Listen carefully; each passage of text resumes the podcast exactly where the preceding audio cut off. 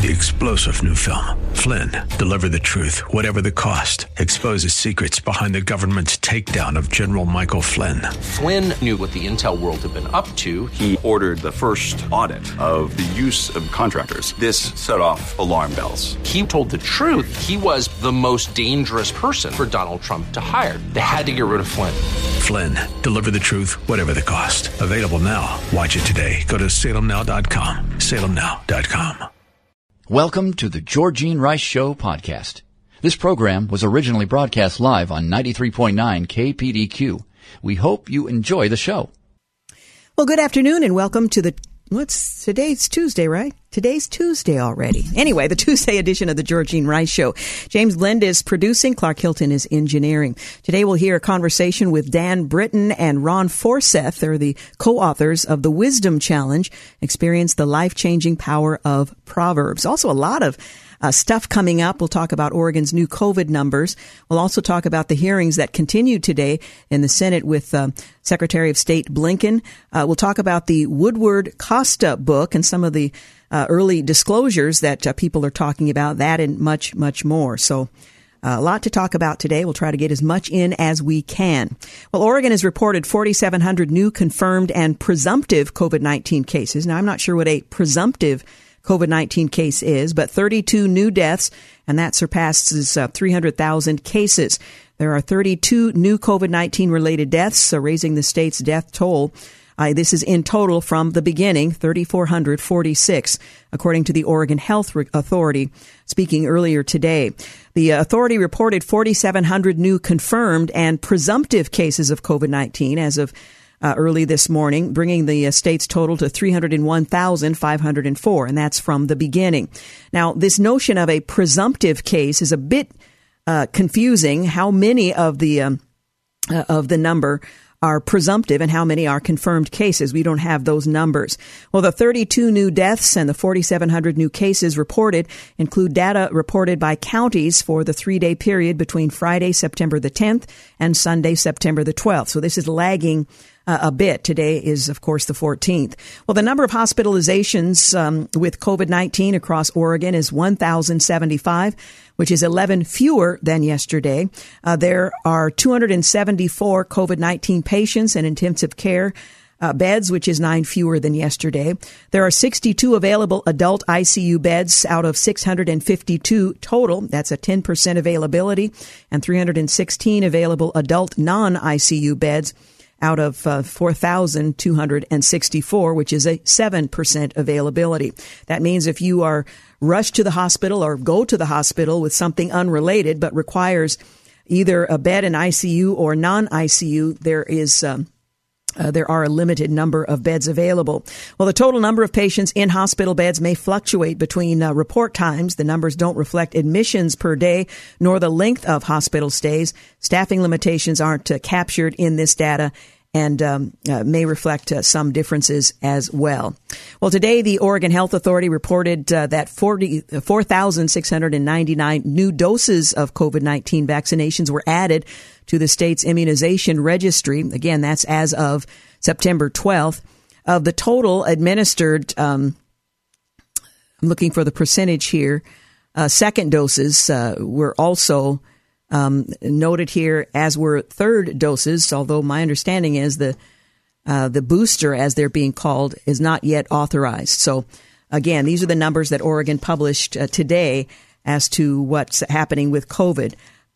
Affirmed cases and those that are presumed cases. And again, no clarification on that, but could be somewhat misleading. In other news, Secretary of State Antony Blinken addressed lawmakers um, in a second day of questioning about the U.S. withdrawal from Afghanistan as he faces the Senate Foreign Relations Committee. That's one day after appearing before members of the House. Like he did before the House committee on Monday, he prepared opening remarks. He blamed the failures and troubles in Afghanistan on others. He touted the efforts of the Biden administration to do what it could.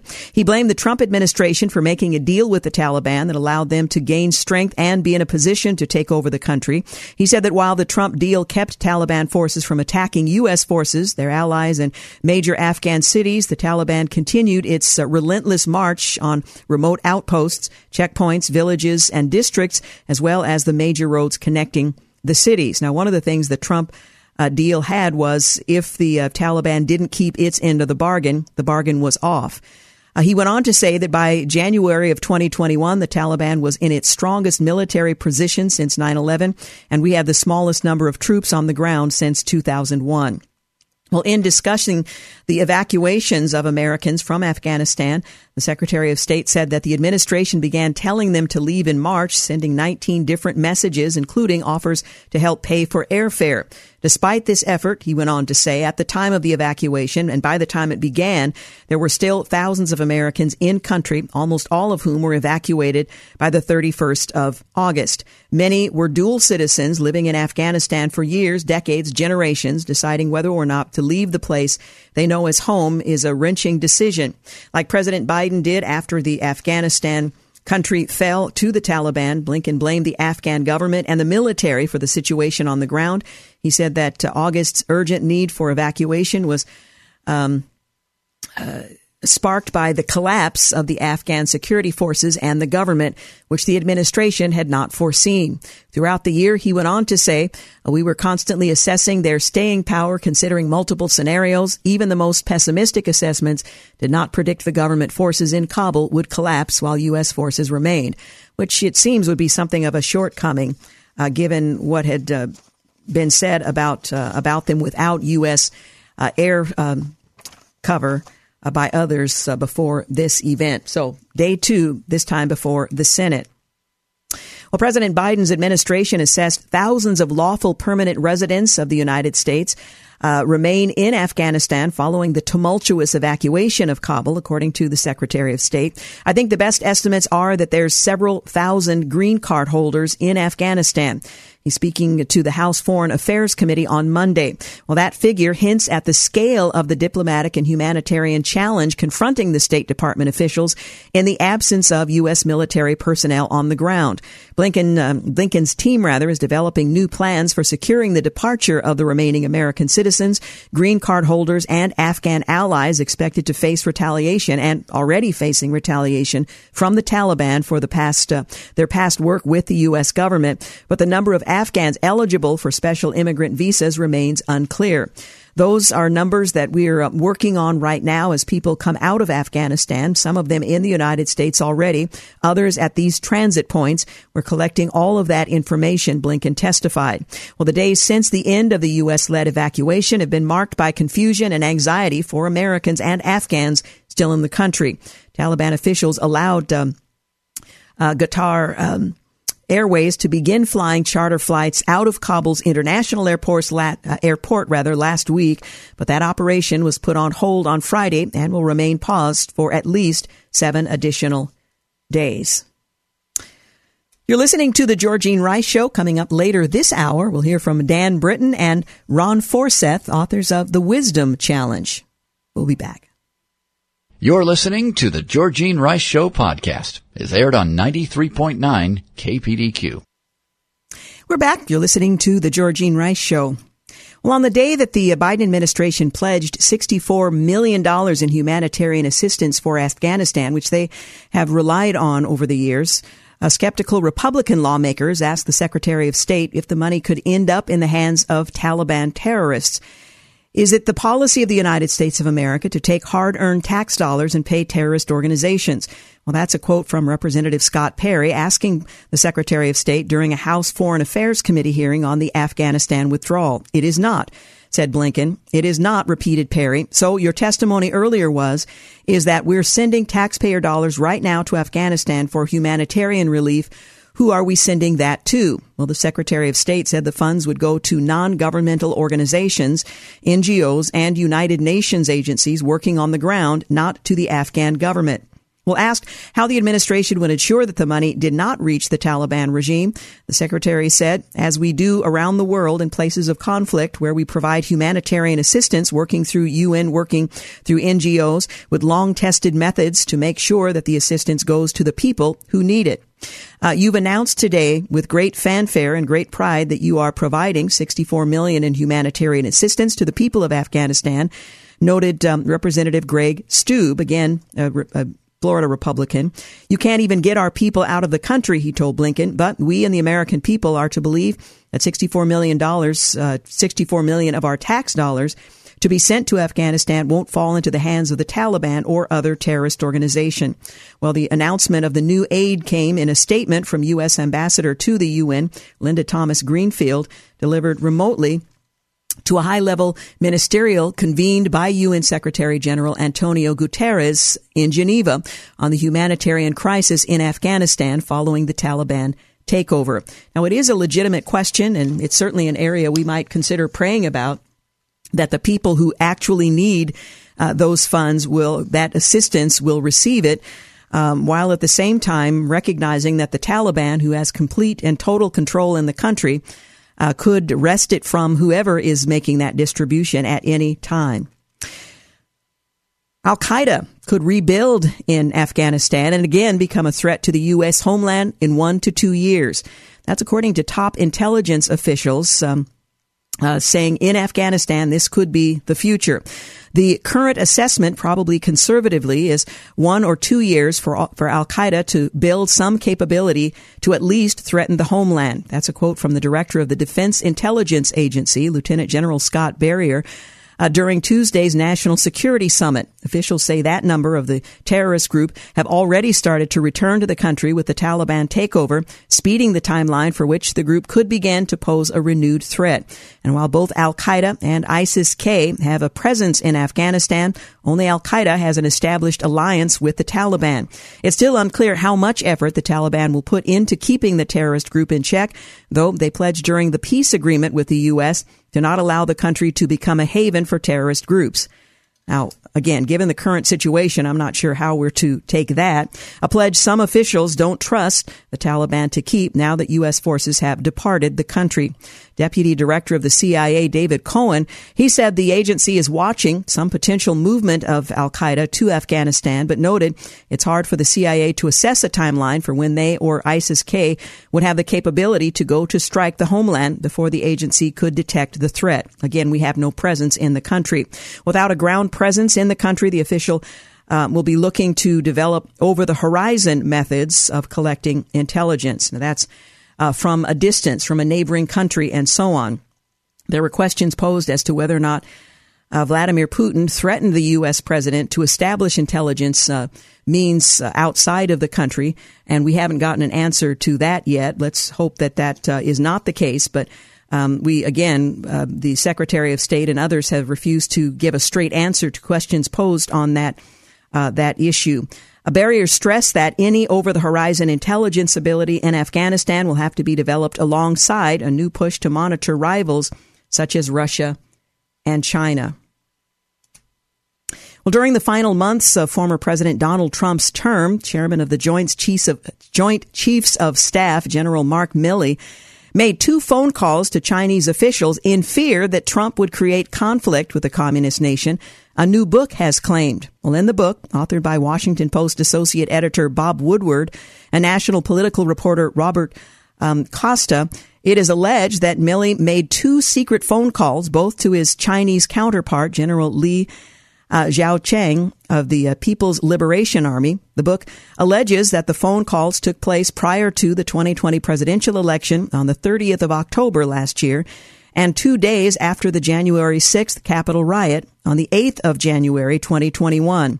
According to the book, Milley contacted Xiaocheng uh, after he had reviewed intelligence that suggested Chinese officials believed the United States was planning an attack on China amid military exercises in the South China Sea. General Li, I want to assure you that the American government is stable and everything is going to be okay, Milley told him during the first call, the book said.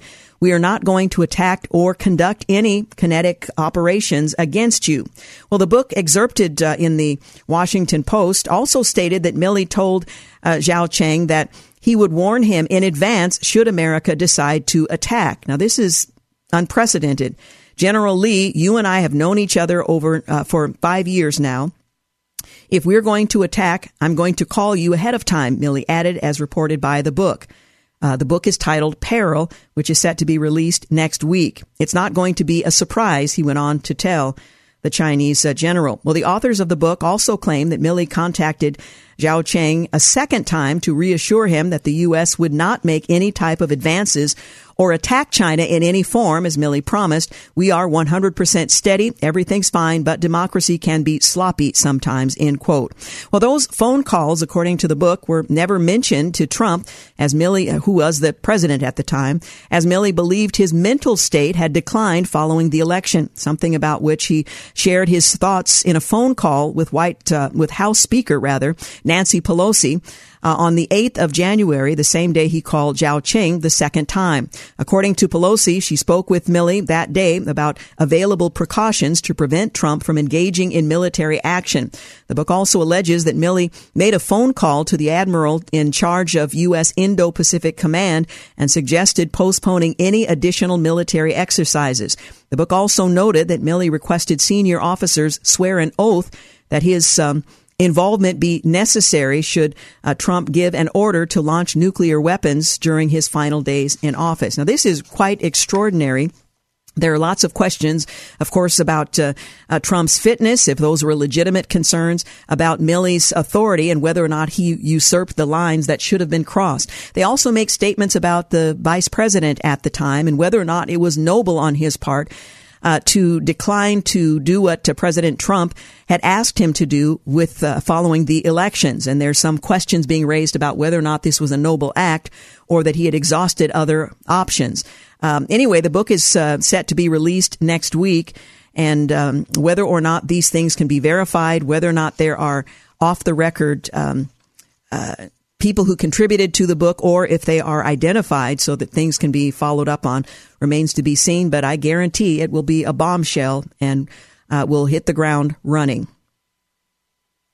Well, today is the recall in California uh, the effort to remove Governor Gavin Newsom. It was a long shot from the very beginning. Republicans outnumber, Demo- or I should say Democrats outnumber Republicans rather dramatically.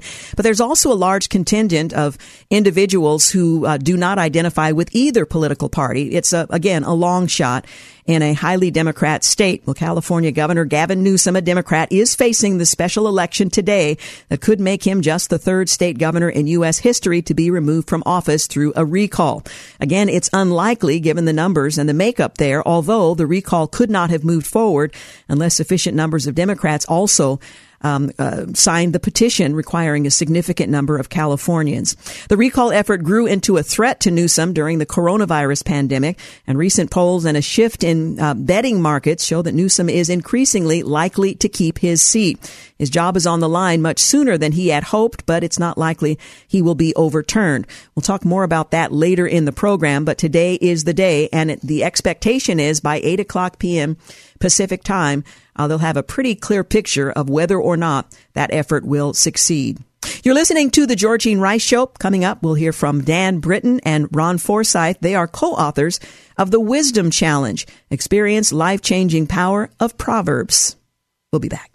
You're listening to the Georgene Rice Show podcast. It's aired on 93.9 KPDQ. Hey, welcome back. Our culture prioritizes wealth and fame, but undervalues the pursuit of wisdom. When we possess and apply wisdom, however, that's the only way we can achieve so much more for God and for ourselves and others. But we also yield greater impact. Well, Solomon was one of the greatest men in the Bible. He was the son of King David, who took the throne in, at 19 years old and ruled until he died at age 59. God offered Solomon whatever he wanted, and rather than choosing wealth, fame, or possessions, all of which he gained at some point, Solomon asked for wisdom which we find in the book of Proverbs. Well, in the Wisdom Challenge, experience the life-changing power of Proverbs.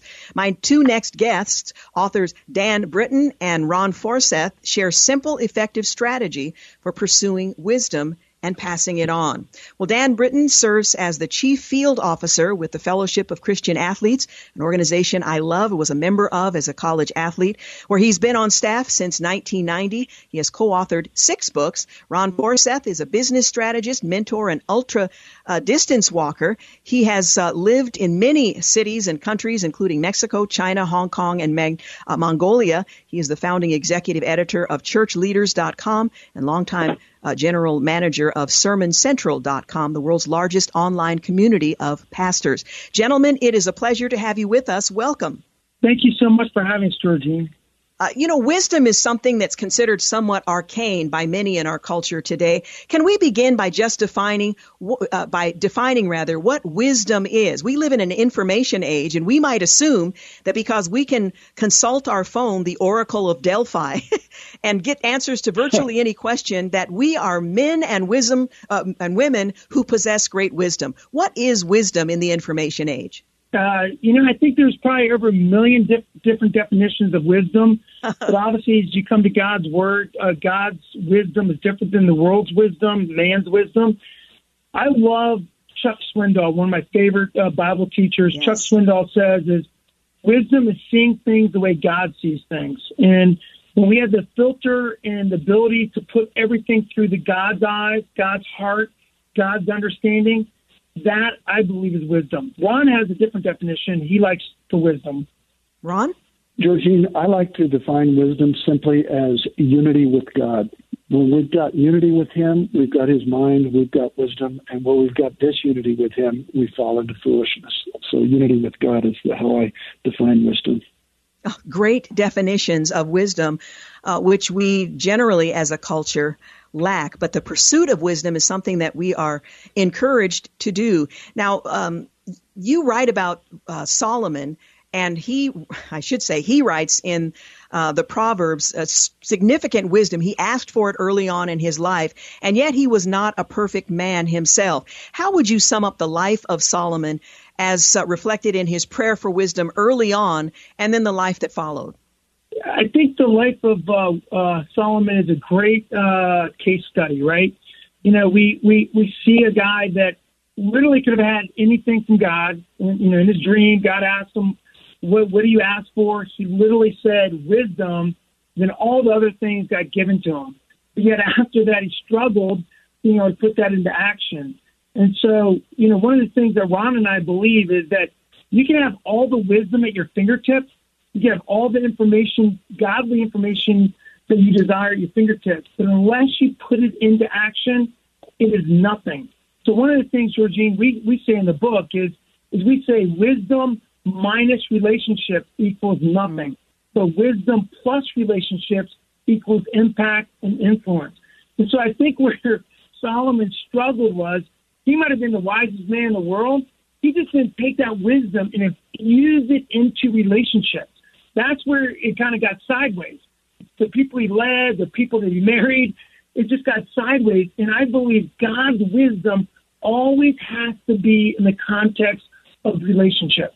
Can you explain the importance of the three wisdom challenge elements? And we're talking about your book, The Wisdom Challenge Experience the Life Changing Power of Proverbs. What are the three uh, wisdom challenge elements? Sure. Well, it says in Proverbs twice, it says that wisdom is more precious than rubies, and nothing you desire compares with her. And so we have to start with the decision that we will pursue wisdom. It's so valuable, but we must pursue it. So pursue is the first element. The second element, as Dan says, he who walks with the wise becomes wise. We have to partner with others as we go through Proverbs. And then it's not something to keep to ourselves. We want to pass it on to others. So when we get done with the wisdom challenge, the next step is to do the wisdom challenge with somebody else and to challenge them to do it with somebody else. So pursue, partner, and pass it on are the three elements of the wisdom challenge. Why does God put such great uh, value uh, on wisdom? Well, you know, it's interesting, uh, Georgene, that twice, as Ron has referenced to, to it in Proverbs, it says there's nothing more valuable than wisdom. We, we like to call that the nothing promise. Like it's there's nothing that can top it. It's it's a trump card. And so we believe that that that wisdom challenge, that wisdom promise that God gives us, that if we seek after wisdom, if we ask God, as it says in James, that hey, if you lack wisdom, ask of God. And what does He say, Georgene? He says hmm. He will give it to you, not just a little bit, but He'll give it to you generously. And so we believe as you press in and you pursue wisdom, you partner wisdom, you pass wisdom on, that God will actually give you double blessing in the wisdom. And really, that's where it started, Georgene, in 2012 when Ron called me and as a friend for many years said, Hey, I want to go through the book of Proverbs together. And that's how the Wisdom Challenge began back in 2012.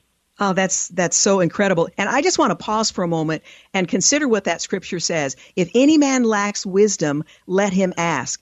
I, you think about that. We go to Google all the time when we're trying to find something out. The God of the universe has invited us into his presence to admit, you know, Lord, I, I lack wisdom we can ask him and he promises that he will answer that request in the same way that he asked Solomon what he wanted. He's given us an invitation to ask him to give us wisdom. That is an incredible invitation. And I wonder how many of us, or rather how few of us, take advantage of that amazing invitation. I'll tell you, it's that decision to receive God's gift of wisdom that changes everything. Yes. Uh, if you if you go back and you look at the the life of Solomon when he did receive it, uh, he, he received uh, he received riches, he received dominion, he received knowledge. He was a botanist, he was a biologist. The Queen of Sheba came to him, and and there was not one single question she asked that he could not answer because God gave him in wisdom. So it's it's this gem that uh, we are we're wise to pursue wisdom and we're fools to neglect it. Yeah. And we have the advantage Yeah. of the completed scriptures. We also have the indwelling Holy Spirit. We are essentially without excuse. Yes, amen to that. You know, Georgene, uh, you know, it's interesting, even to follow up on that, is about what we ask for, right? Like, what do we as humans desire to have in our lives? It, it, sometimes wisdom isn't something that comes to the top of our mind. You know, it was interesting. Uh, several years ago, uh, a survey asked 700 different people. We we documented in our book. They said, if you could say in one word what you would want more in life, what would that be? So they, they recorded the top 10 answers, and you know, you had happiness, number one, money, freedom, peace, joy, balance, fulfillment, confidence, stability, and passion. Which that list, Georgene, is a great list of great things that anybody would want to have, even as followers of Christ, what we want to have. But you know what's lacking? The glaring thing that's not in the top 10 list is wisdom. What they didn't say is wisdom. And so I believe the very basic thing that we're talking about, 31 chapters, the book of, book of Proverbs, Solomon's writings, is this very thing called wisdom. Yeah. Once again, we're talking about the book, The Wisdom Challenge, Experience the Life Changing Power of Proverbs. The book fits easily in your hand. It's beautifully uh, bound in leather like material and is designed uh, as, a, um, as a devotional.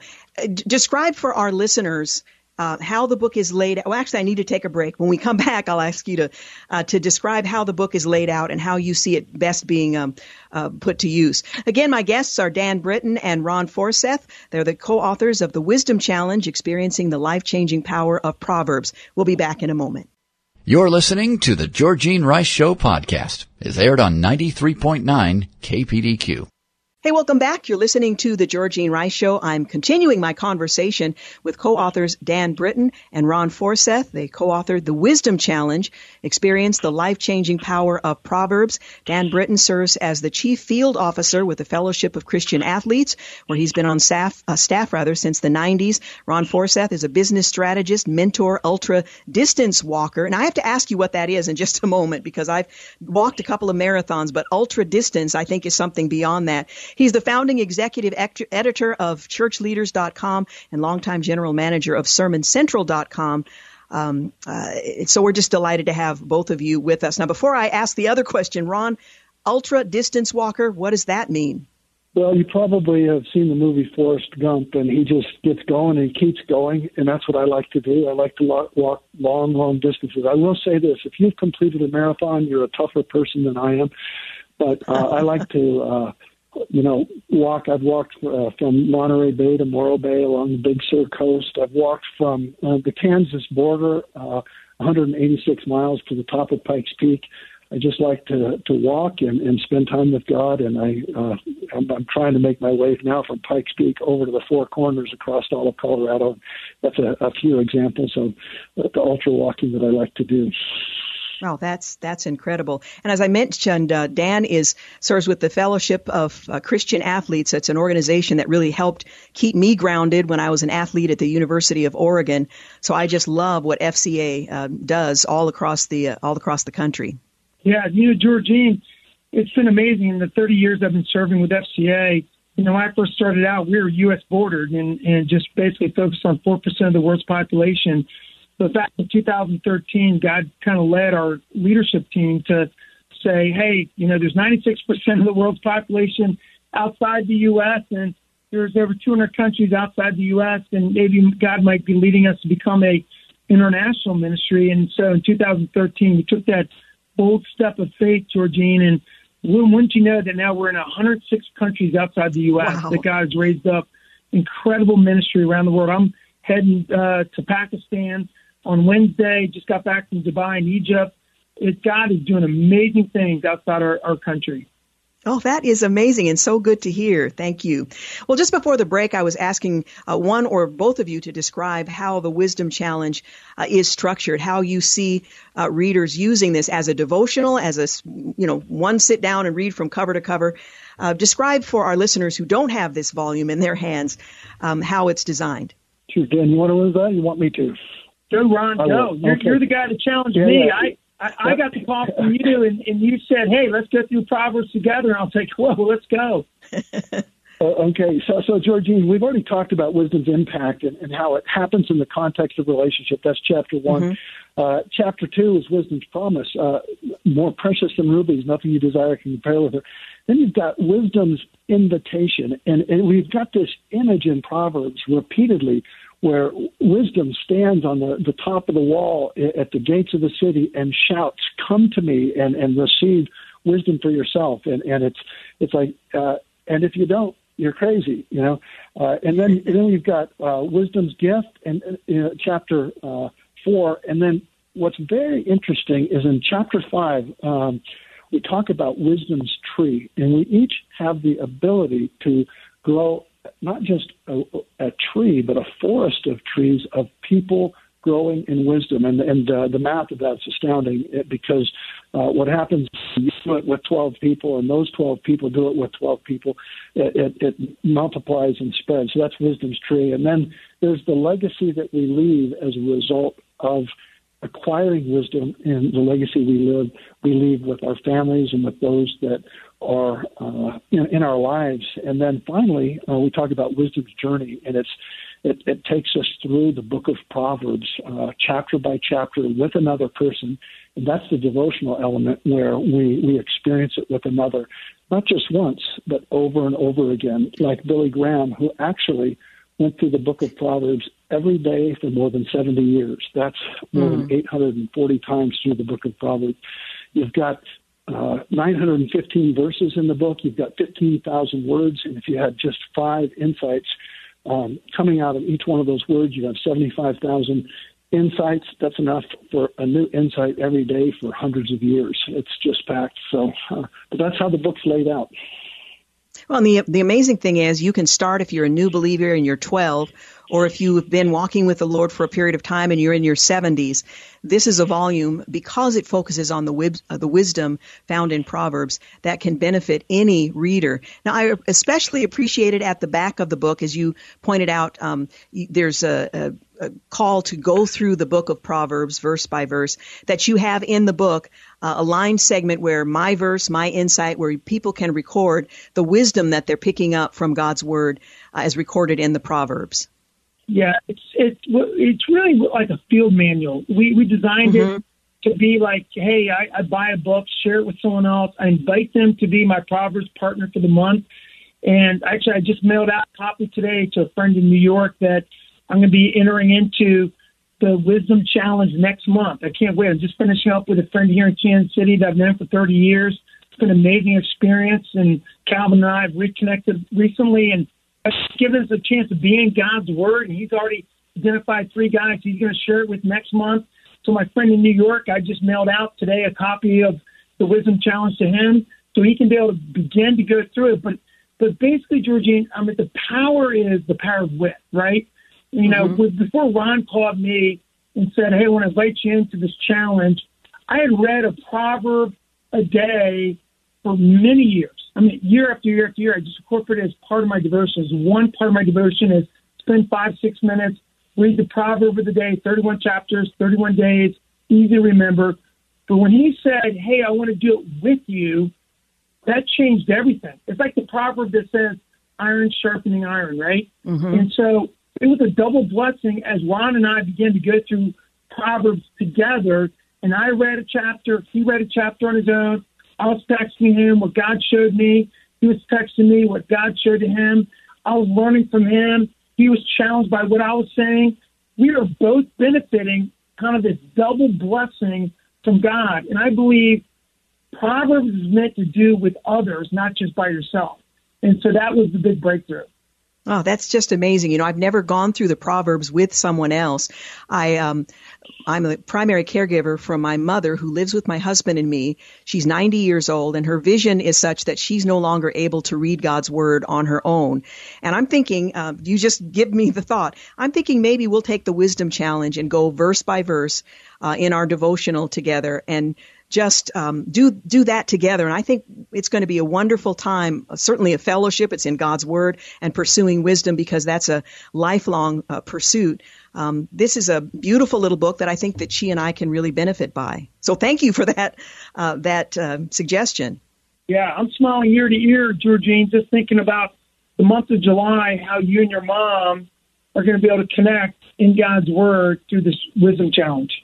Yeah, absolutely. Ron, did you want to weigh in as well?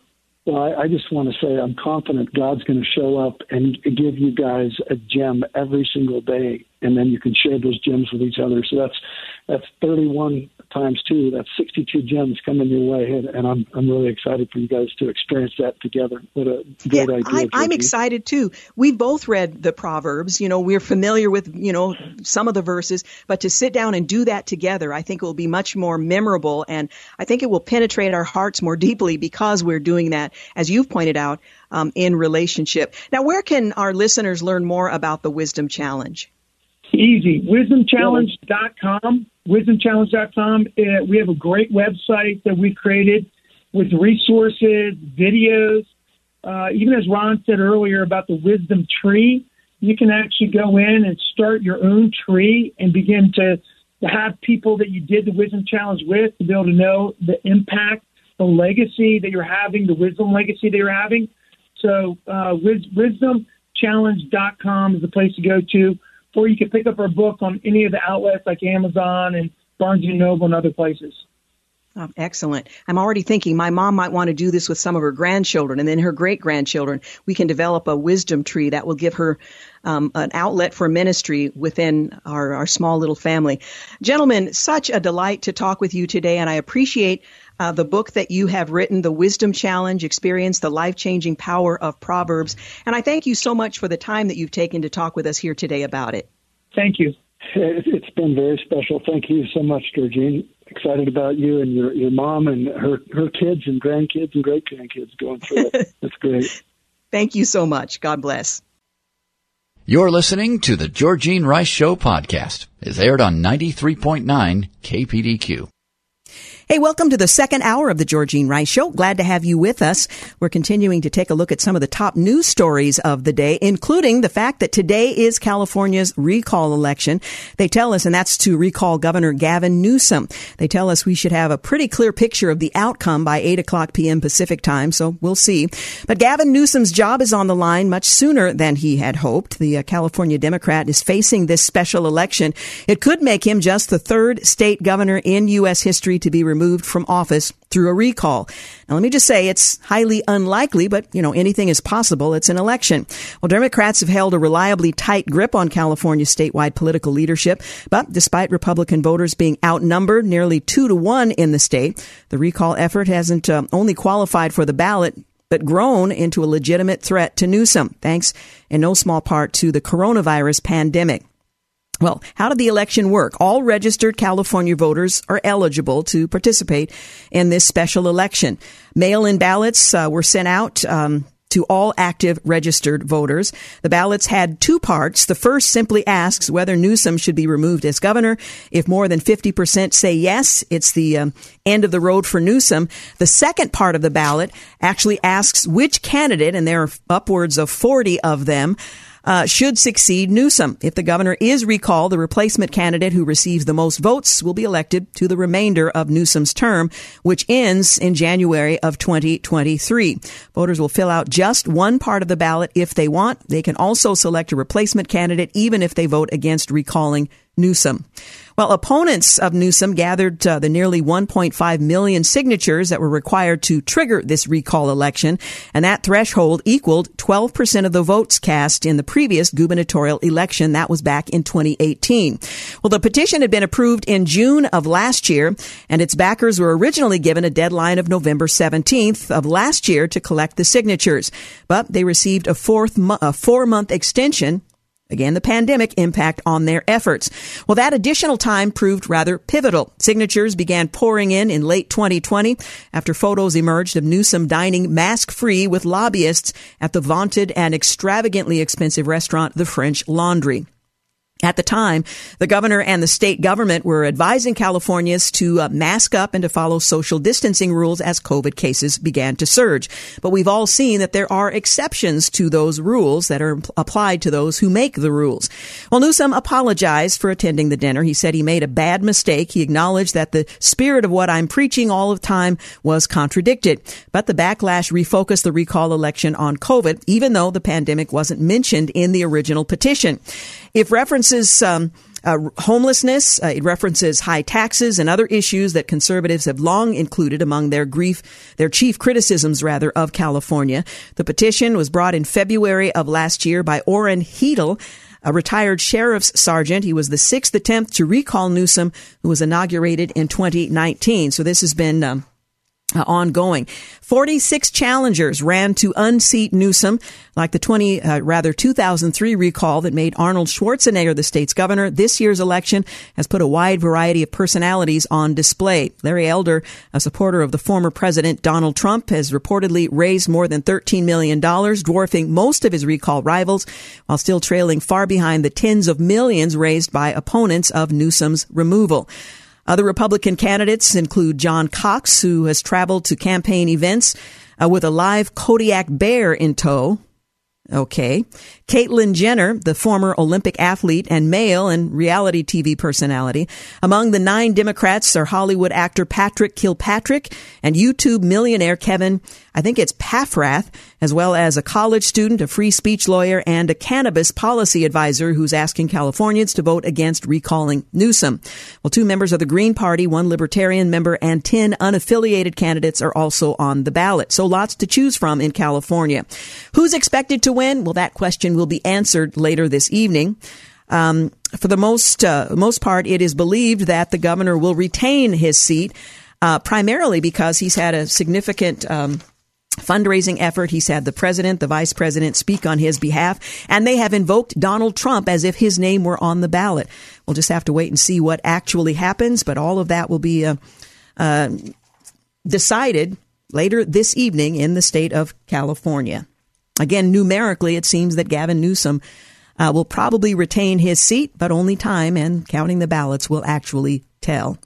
Well, the White House abruptly cut the feed of President Biden mid sentence as he asked a question at the wildfires briefing. Was it inadvertent? Was it deliberate? Well, the White House abruptly cut the feed of the president's briefing on wildfires with federal and state officials.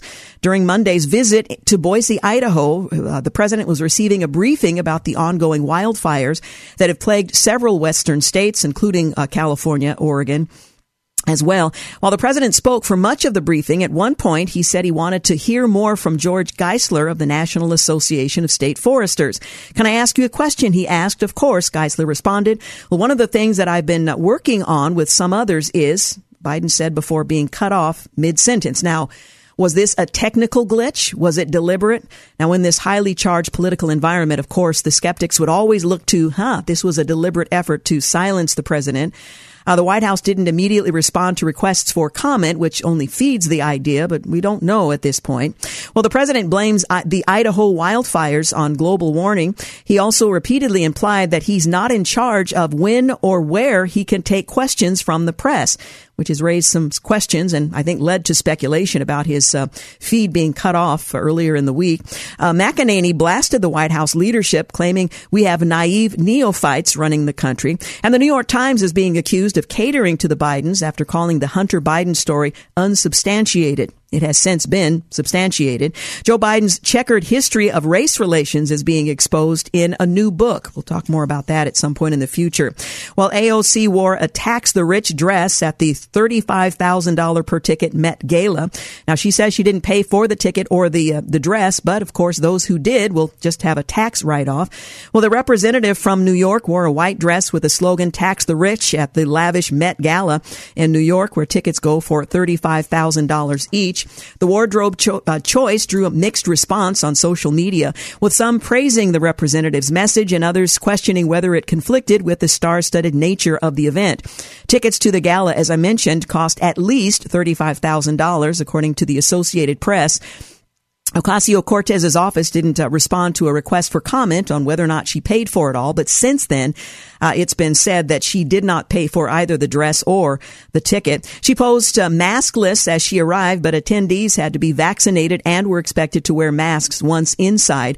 Attendants uh, who were paid staff serving these uh, elitists uh, were required to wear masks, and they weren't pictured in photos, but they were standing um, next to or close by these celebrities, holding their garments. They were masked and required to wear them at all times. Uh, AOC posed maskless as she arrived, but attendees uh, had to be vaccinated, and those who served them had to wear masks all the time. A self-described uh, socialist, Ocasio-Cortez is one of the most prominent progressive voices in support of the president's $3.5 trillion budget reconciliation package. She's repeatedly called for increased taxes on the wealthiest Americans to pay for progressive policy initiatives, such as climate-friendly infrastructure and expanded access to free health care. A little bit later, we'll talk about the tax hike that the Democrats are uh, going to impose if they're successful with that reconciliation package. You're listening to the Georgene Rice Show. You're listening to the Georgene Rice Show podcast. It's aired on 93.9 KPDQ. We're back. You're listening to the Georgene Rice Show. Well, COVID-19 vaccine boosters are unnecessary for most. That's according to FDA advisors. Uh, they're reportedly resigning over the issue. Well, Tropical Storm Nicholas has been downgraded to a, well, it was a hurricane for a while, then downgraded to a tropical storm as it made landfall in Texas. Facebook responded to the bombshell report that they do more than play favorites, and your data could be exposed if you went to a major pharmacy's COVID testing site. Adapt or else. Downtown businesses are learning to cope with the new reality as it keeps changing. And Democrat Bowman doesn't rule out killing the infrastructure bill if Senator Manchin doesn't give his okay. Well, SpaceX plans to make history with an all civilian crew mission, the Inspiration 4. Well, a new study finds that half of the COVID-19 patients admitted to hospitals have few symptoms. I guess that's good news. The big indicator of COVID trouble may not be much of an indicator at all. From the story, the study found that from March of 2020 through early January 2021, before vaccination was uh, widespread and before the Delta variant had arrived, the proportion of patients with mild to asymptomatic disease was 36%. From mid-January through the end of June 2021, however, that number rose to 48%.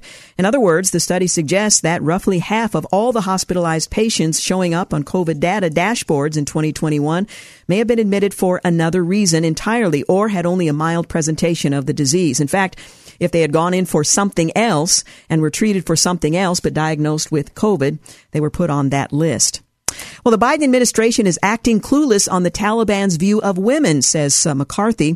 From the story, the Taliban are as literalist and unevolved as it gets. So the notion of women holding government positions is anathema to them. But that's not merely because these are government positions. It's mainly because they are outside the home positions.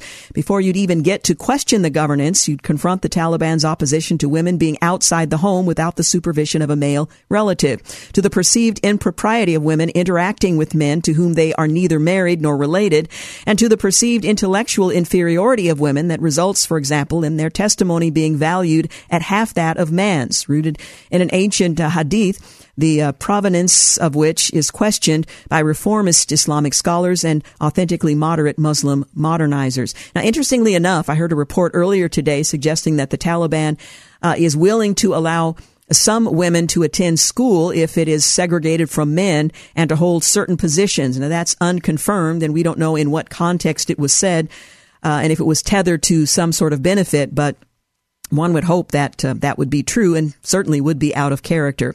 Well, the president consulted with unions before announcing his vaccine mandate, and the teachers union, which resisted, has now caved. Fauci is all excited about the mandates, and Democrats are caught putting masks on for the cameras over the weekend, but then removing them.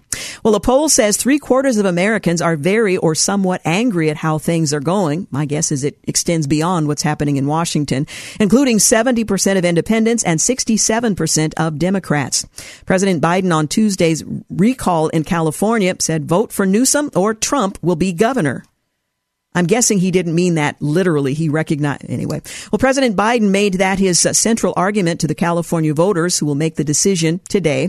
From the Wall Street Journal, if the polls going into Tuesday's recall election in California hold up, Gavin Newsom will keep his job as governor. But if he does, no one should ever again take seriously complaints about white privilege because if white privilege is a thing, Mr. Newsom is drenched in it. Mr. Newsom's father was a well-connected state judge who once managed one of the um, uh, trusts for the family of oil magnate J. Paul Getty. As for his son, the Los Angeles Times says uh, that a coterie of um, San Francisco's wealthiest families uh, has backed him at uh, every step of his rise. This privilege is reflected in the $70 million Mr. Newsom raised to fight the recall, more than five times the 13 million raised by his leading challenger, Republican Larry Elder, whose race became a major issue in his challenge. Well, Democrat groups are fired up, um, or rather have fired up an ad campaign defending the president's uh, withdrawal from Afghanistan using images of vets to push the idea that Biden actually stood by them.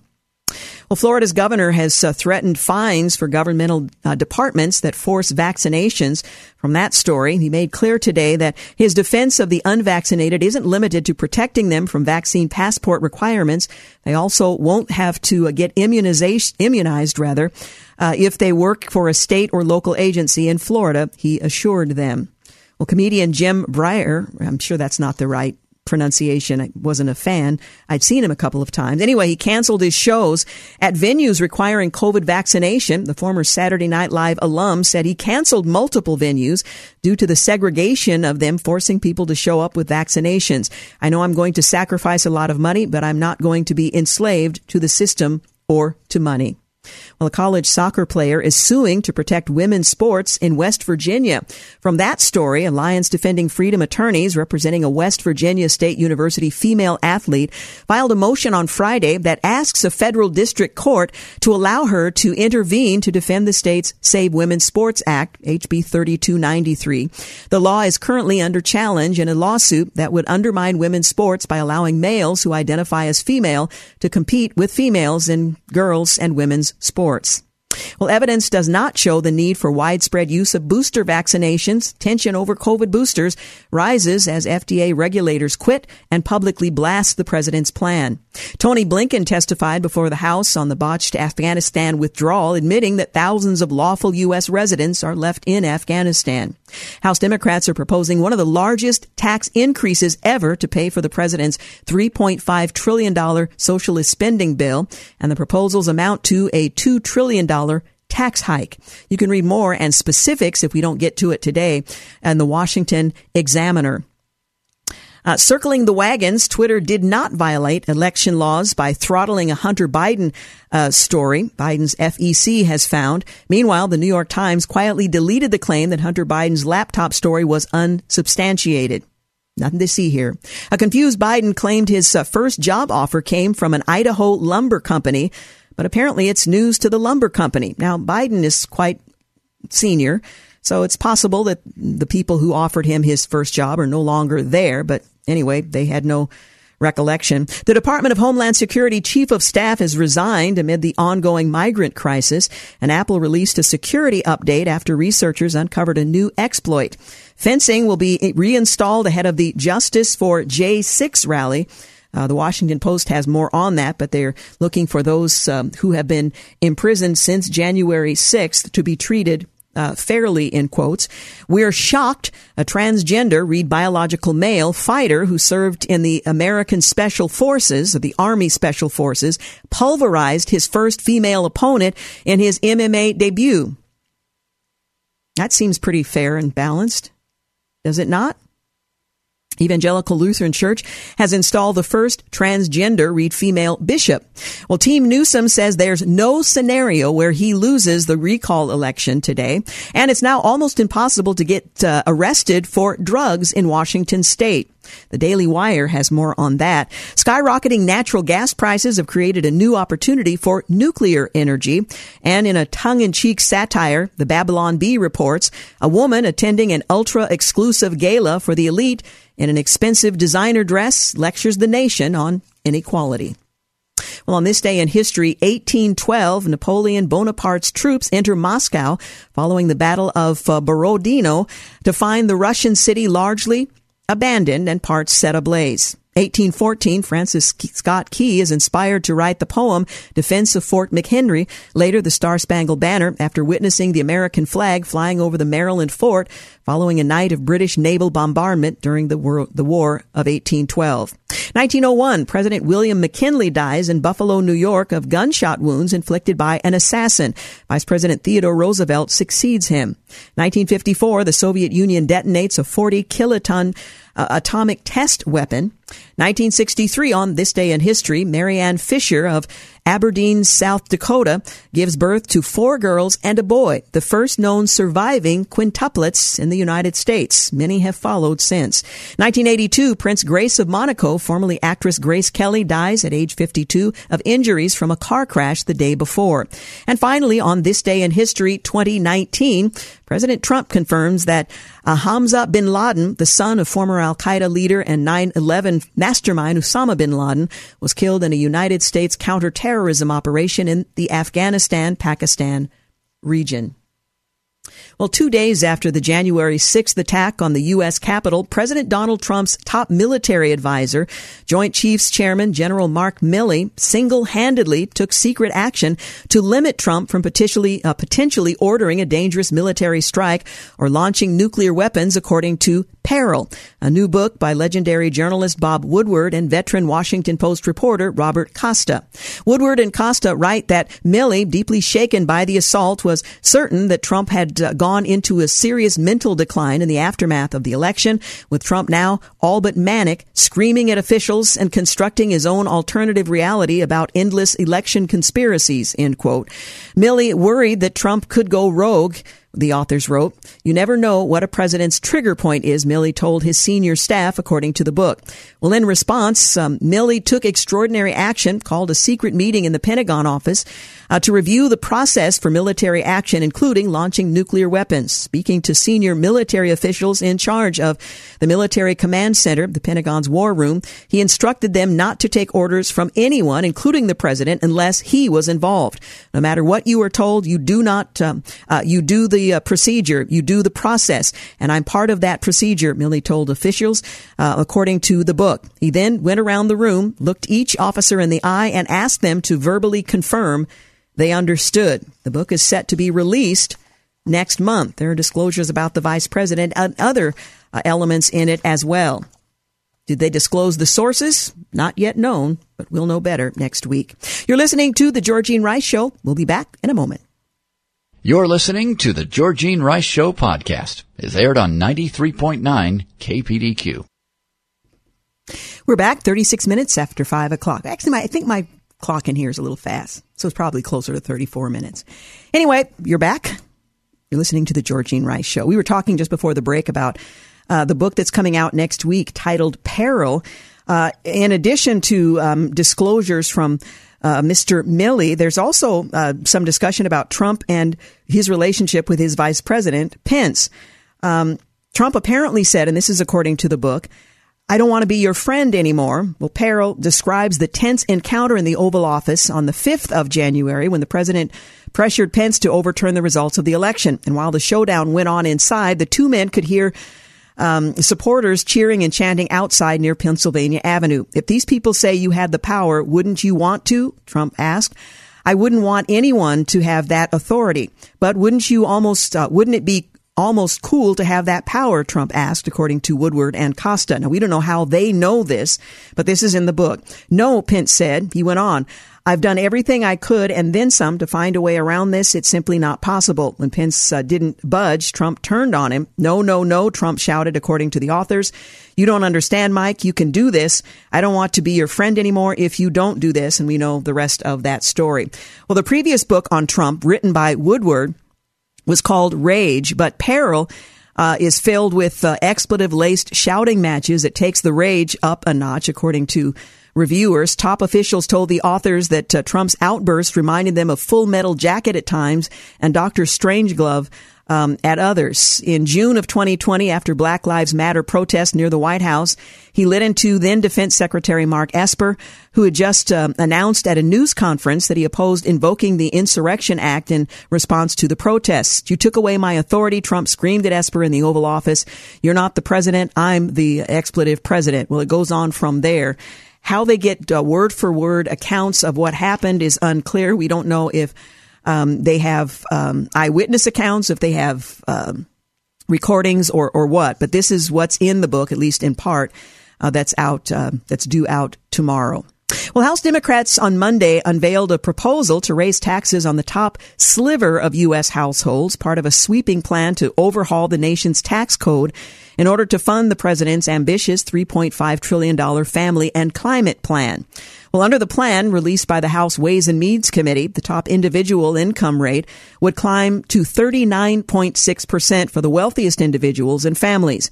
The proposal rolls back a key part of the 2017 tax overhaul that was passed by the Republicans, which lowered the top individual income uh, rate to 37%. So from 37 to 39.6%. The new rate would uh, apply to single individuals with taxable income of more than $400,000, according to a copy of the the legislative outline. It would also apply to married individuals filing jointly whose taxable income tops $450,000, to heads of households with incomes topping 425,000, to married individuals filing separate returns over 225,000, and to estates and trusts uh, over $12,500. Still, the proposed brackets uh, contradict the, pre- the uh, president's campaign promise that no one earning less than $400,000 would pay higher taxes if he were elected. For instance, under those proposed brackets, a hypothetical couple that earns $450,000 combined each year would be required to pay the higher taxes, even if the spouse's individual uh, individually made 400 less than $400,000. Now this would apply if a couple filed jointly. Anybody making more than $400,000 will see a small to a significant tax increase. Biden told uh, ABC News earlier this year, if you can make less than $400,000, you won't see one single penny in additional federal tax. Well, assuming the proposal becomes law, and that's um, still a question, uh, which hinges on a deeply divided Congress, not just Republicans and Democrats, but Democrats uh, questioning some elements of the Democrat uh, uh law or proposed law. The new tax rate would uh, start to apply during the 2022 tax year. It would generate an estimated $170 billion over the next decade, according to an estimate from the Joint Committee on Taxation. Now, even if Democrats fail to raise the top tax rate as part of their massive spending package, which they plan to pass uh, along party line votes using the procedural tool known as budget reconciliation, it will still revert to 39.6% in 2026. Now that's because although the 2017 tax law temporarily lowered the individual rate, it's poised to sunset in five years. Well, the top rate is currently paid by single individuals earning more than 518,000 and married individuals uh, who earn more than 622,000 and that's filing jointly. Well, the Ways and Means Committee's uh, provisional proposal also includes a 3% surcharge on individual income above $5 million and increases the top tax rate for capital gains, the proceeds from selling an asset to 25%. That's up from 20%. Well, separately, the House Democrats announced a bevy of other tax hikes to fund their uh, uh, their spending package, including raising the corporate tax rate to 26.5 percent for businesses earning more than five million dollars in income. The corporate rate would uh, be lowered to 18 percent for small businesses earning less than four hundred thousand dollars. All other businesses would continue to pay the current 21 percent. More details on that should be made available at some point in the not too distant future. This would be one of the largest tax increases uh, ever to uh, pay for this 3.5 trillion uh, reconciliation package. Well, two leading vaccine regulators who had previously announced their resignations from the Food and Drug Administration have now come out against the Biden administration's plan to offer COVID-19 booster shots. Now, the FDA's initial um, opposition had to do with the fact that they had not yet determined whether or not booster shots were in um, the public's best interest. Well, in a viewpoint article published in the Lancet on Monday, Marion Gruber an outgoing director of the FDA's Office of Vaccine Research and Review, and Phil Krause, the outgoing deputy director of um, uh, the same organization argued against the current booster plans. They wrote, currently available evidence does not show the need for widespread use of booster vaccinations. The pair, along with colleagues, conclude in the article. Even if there are benefits from boosters, the shots still carry risks and any benefits will not outweigh the benefits of providing initial protection to the unvaccinated, they write. So it says that there are, um, um, there's a downside uh, in the, the booster shot. Well, Gruber and Krause, they penned the uh, Lancet article with 16 international colleagues, including several high-ranking experts at the World Health Organization. Krause is listed as the first author of the article and a corresponding uh, author as well. Well, the pair's public opposition to boosters comes just weeks after they announced their resignations from the FDA. Their departures are set for the 31st of October and November, respectively. There is reportedly anger and frustration with the FDA in that the administration made announcements that's not based on science, which we are all told is the guiding principle in decisions being made and imposed on the public. Well, members of Congress introduced bipartisan legislation last week to put a freeze on federal funding for the sort of gain of function research that some claim is responsible for the COVID-19 pandemic.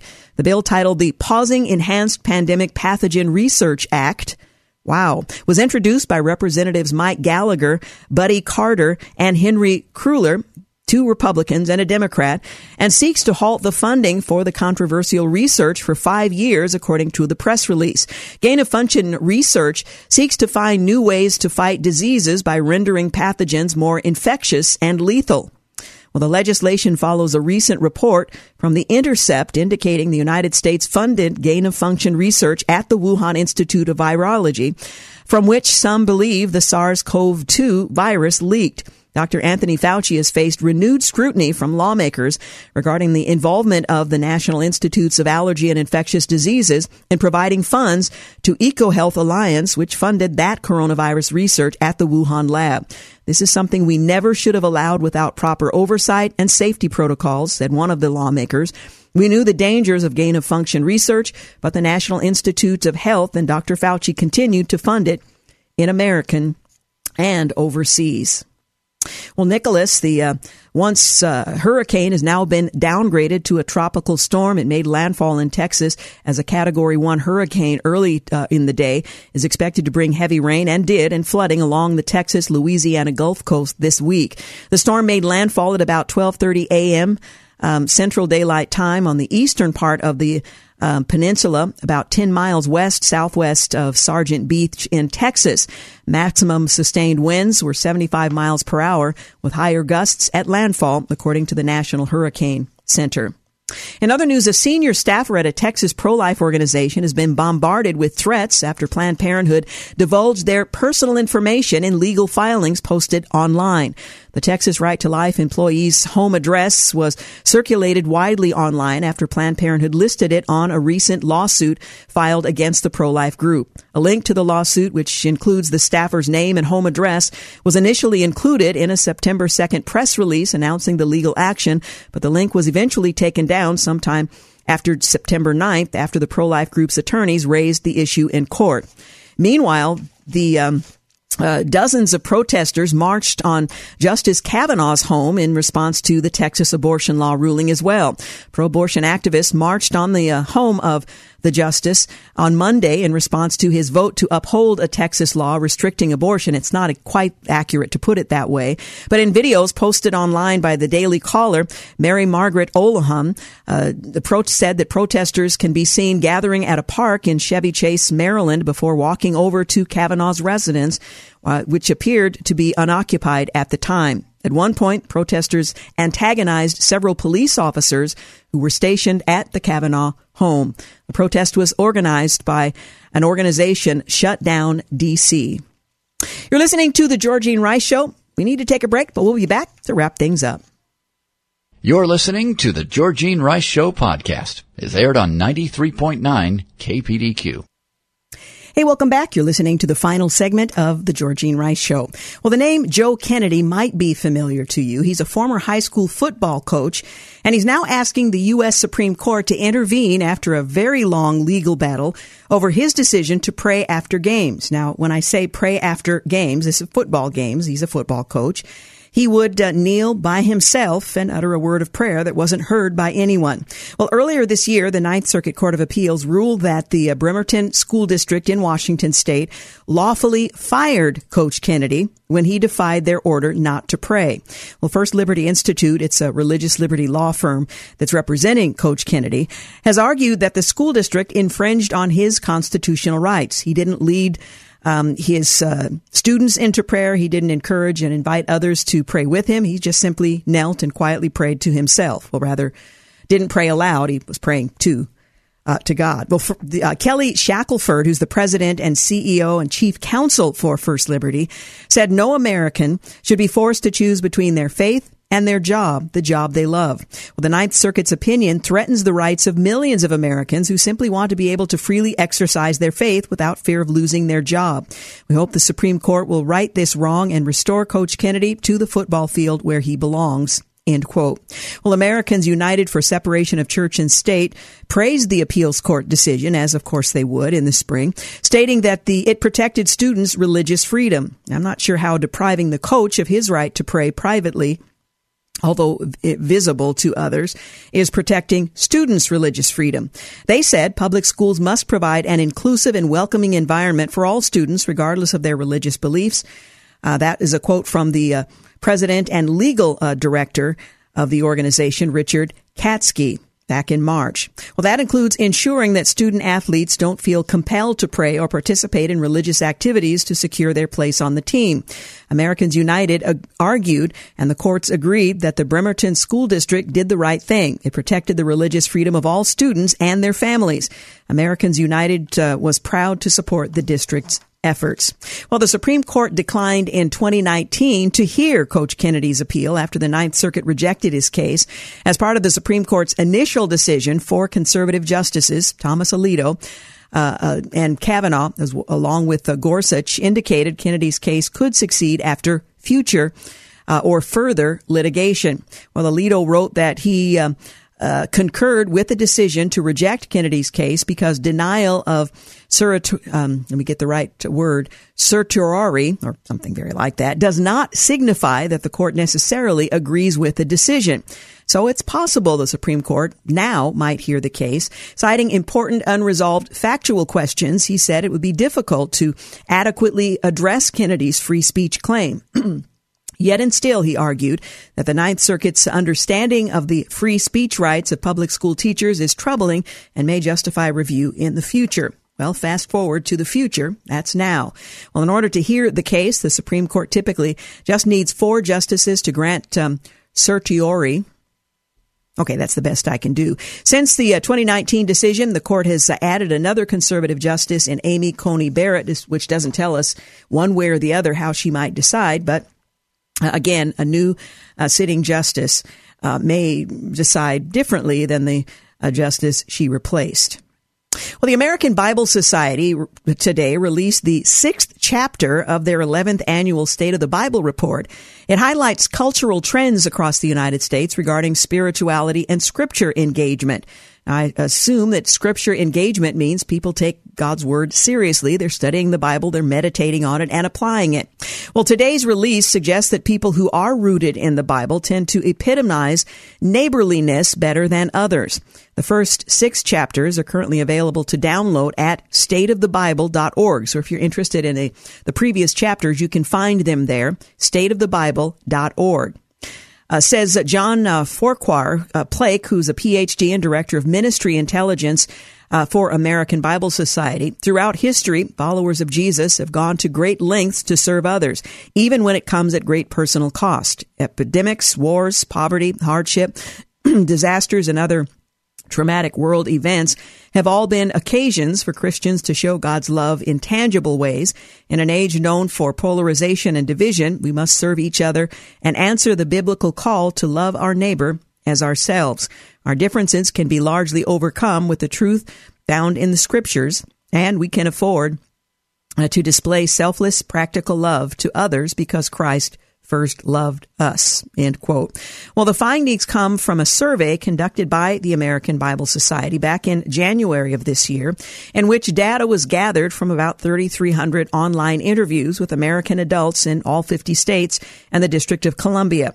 Well, for this year's report, the American Bible Society released nine chapters throughout the year. The sixth chapter, Good Neighbors, reveals that even when accounting for all other variables, the more deeply people engage with the Bible, the more respectful they are of others. Some of the key findings in that study those who practice their faith are significantly different from those who identify with a particular faith orientation. So if you take it seriously, it makes a difference. Now, those who practice their Christian faith and are rooted in Scripture are more likely to exhibit good neighboring behavior. Uh, these neighboring behaviors include volunteering in the community, helping a stranger, and donating money to charity. There are generational differences in neighboring as younger adults are more likely to engage in neighboring behaviors than older adults. Younger adults are more likely to give of their time, while elders are more likely to donate money to charity. Included in the concept of good neighboring is civility. The state of the Bible measured civility by asking about attitudes of respect for a collection of occupational groups. There are um, uh, fascinating findings on how respect differs among occupational groups and on the basis of scripture engagement, race, ethnicity, and age. And again, all of the details can be found in this uh, report. Pro-social behaviors, which are behaviors done voluntarily for the benefit of others without the uh, expectation of reciprocation or personal benefit are linked to an increased sense of meaning and purpose in life. And Bible users agree that the Bible is a basis for good neighboring and leads them to engage in several pro-social behaviors. Practicing Christians are consistently more likely than non-practicing Christians to see the importance of civic engagement and engage in self-care. And those who score highest in scripture engagement are most likely to agree the Bible leads them to engage in welcoming immigrants into the community, befriending people of other races, befriending people of other religions, caring for those who are in prison, and so on. And while age and ethnicity relate to attitudes toward neighbors and society in general, the strongest factor in neighboring behaviors seems to be the practicing a biblical based faith. Well, between October and December of uh, this year, American Bible Society will release three new chapters from the State of the Bible Survey study, including reports on the views and use of scripture among church traditions and denominations and the relationship between the Bible, money, and generosity. Again, state of the, state of the Bible, rather, dot org. You can find all of the uh, previous chapters and the chapter just released. Well, we are out of time. I want to thank James Blend for producing today's program, Clark Hilton for engineering, and thank you for making the Georgene Rice Show part of your day. Have a great night. Thanks for listening to the Georgene Rice Show podcast. If you'd like to download a podcast of the show or would like more information on today's guests, please visit the show at kpdq.com or on Facebook. Follow the show on Twitter at grice show and like us on Facebook. And join us live every weekday at 4 for more critical thinking for critical times on 93.9 KPDQ. Three star general Michael J. Flynn, head of the Pentagon Intelligence Agency, knew all the government's dirty secrets. He was one of the most respected generals in the military. Flynn knew what the intel world had been up to, he understood its funding. He ordered the first audit of the use of contractors. This set off alarm bells.